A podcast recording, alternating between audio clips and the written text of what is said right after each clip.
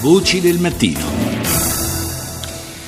Adesso parliamo di un'eccellenza italiana e parliamo del nostro patrimonio olivicolo che è enorme, lo sappiamo bene, ed è un patrimonio che va difeso eh, non solo per mantenere attivo e in crescita un settore economico primario per il nostro paese, ma anche e soprattutto per rendere anche più consapevoli i consumatori degli enormi vantaggi dell'utilizzo di un olio di altissima qualità.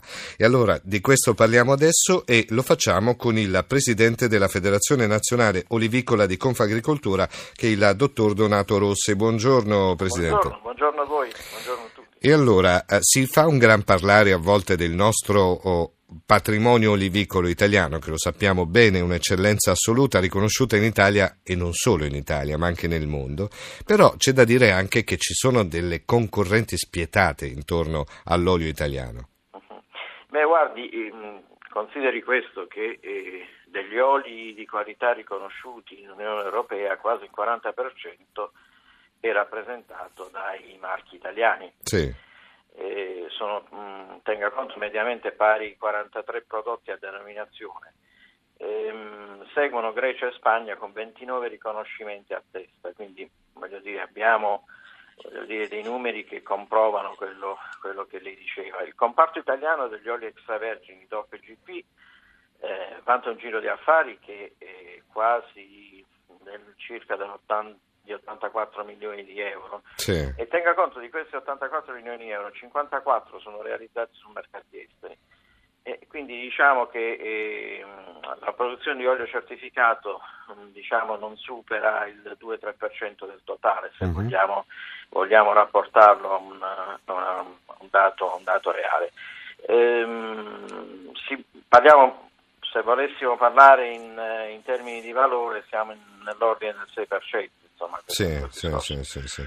La produzione, poi voglio dire, dell'olio certificato tenga conto che eh, tra 2014 e 2015 ha sfiorato circa dalle 9 alle 11 mila tonnellate.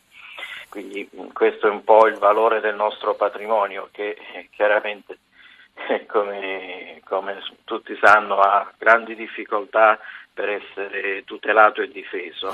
Beh sì, infatti non è, non è, la prima volta che almeno anche all'interno dei nostri giornali radio diamo notizia di oli contraffatti che comunque hanno un marco italiano, poi di italiano hanno ben poco in sostanza, però questo ci fa capire quanto a volte quel tricolore eh, viene apprezzato a livello mondiale, no? eh, cosa che noi italiani probabilmente non abbiamo ancora ben compreso, che a volte siamo noi stessi a non capire il vero valore poi delle, delle cose che abbiamo in casa. E questo Ma... succede anche con l'olio probabilmente. Sì, l'olio è chiaro che è un grande valore, l'olio va capito, l'olio va raccontato. Mm. Questo che dico sempre è mancato in questi, in questi ultimi anni dove la cultura della dieta mediterranea e tutta una serie di diciamo, valutazioni positive che portano al consumo, al consumo dell'olio eh, sì, non sì, hanno sì, reso, ecco, mi scusi, mi scusi, la ripetizione, il consumo consapevole, non hanno dato al, al consumatore il sistema per capire quale fosse l'olio buono. Beh, su, sulla, sulla, bontà diciamo, dell'olio d'oliva c'è stato un convegno molto importante a Roma la scorsa, sì. questa settimana, cioè la scorsa settimana in sostanza, no? dove si è parlato sì. proprio di quanto sia importante anche da un punto di vista nutrizionale soprattutto importante nell'infanzia perché contribuisce all'accrescimento corporeo. Certo, c'erano anche certo. degli specialisti in scienze dell'alimentazione che hanno spiegato quanto è importante anche ai bambini molto piccoli dare dell'olio d'oliva extravergine che sia comunque ehm. eh, tutelato, controllato e quanto sia eh, utile per la crescita stessa.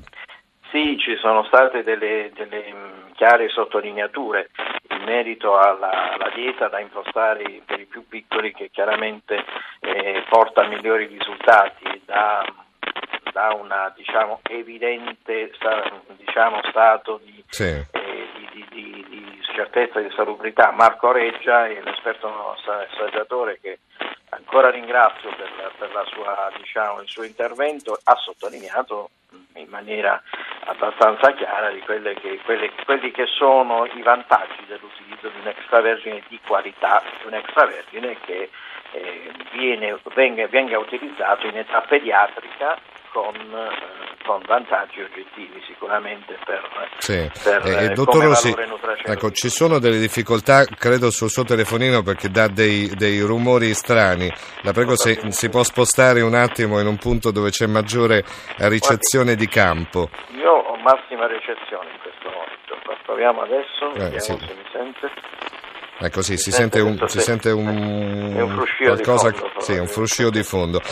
Intanto guardavo anche i dati su quello che è il patrimonio, diciamo, olivicolo italiano, no? E, e gli alberi di ulivo in Italia, il 63% degli alberi di ulivo italiani hanno più di 50 anni, eh, mentre i nostri competitor tipo Spagna e Tunisia hanno fortemente innovato e hanno raggiunto anche risultati positivi eh, in quanto riguarda la qualità proprio della pianta stessa. Questa è anche una delle cose che va fatta nel nostro paese?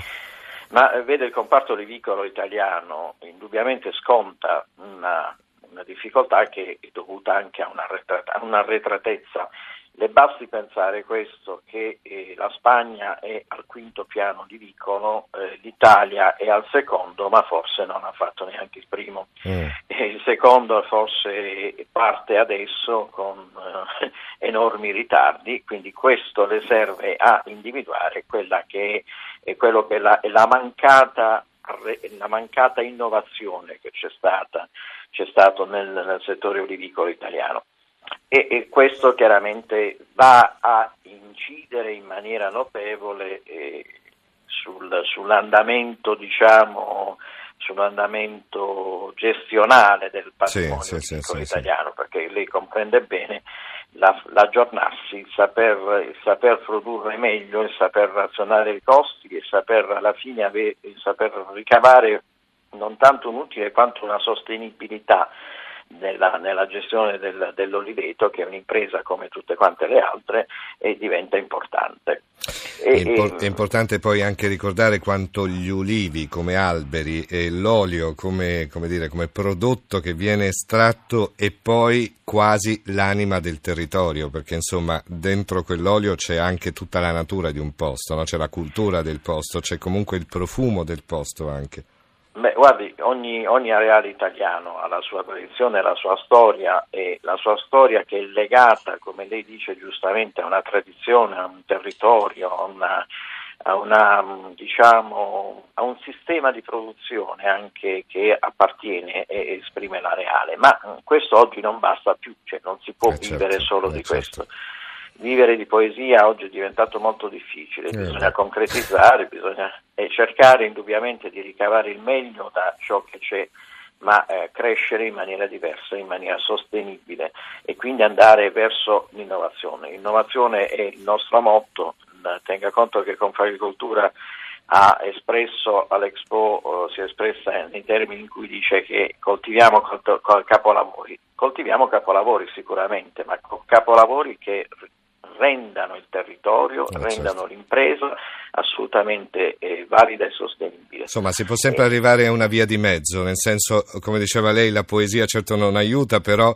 non aiuta, insomma, nel comparto eh, serve relativamente, però aiuta probabilmente a capire quello che è il prodotto stesso, poi serve l'innovazione, serve tutto quello che è la, la, il mercato da innovare, perché comunque i competitor sono agguerriti. Allora, grazie al nostro ospite Donato Rossi, presidente della Federazione Nazionale Olivicola di Confagricoltura, buona giornata. E noi siamo in chiusura, eh, vi ricordiamo che questo programma è a cura di Gianfranco Danna, in redazione Rita Pedizzi, Maria Grazia Santo, Claudio Urbani, Gabriele Cagliazzo alla console, Mauro Convertito alla regia, da Lorenzo Opice, grazie per averci seguito, adesso la linea passa a Guido Ardone al GR1 delle 7, buona giornata a tutti.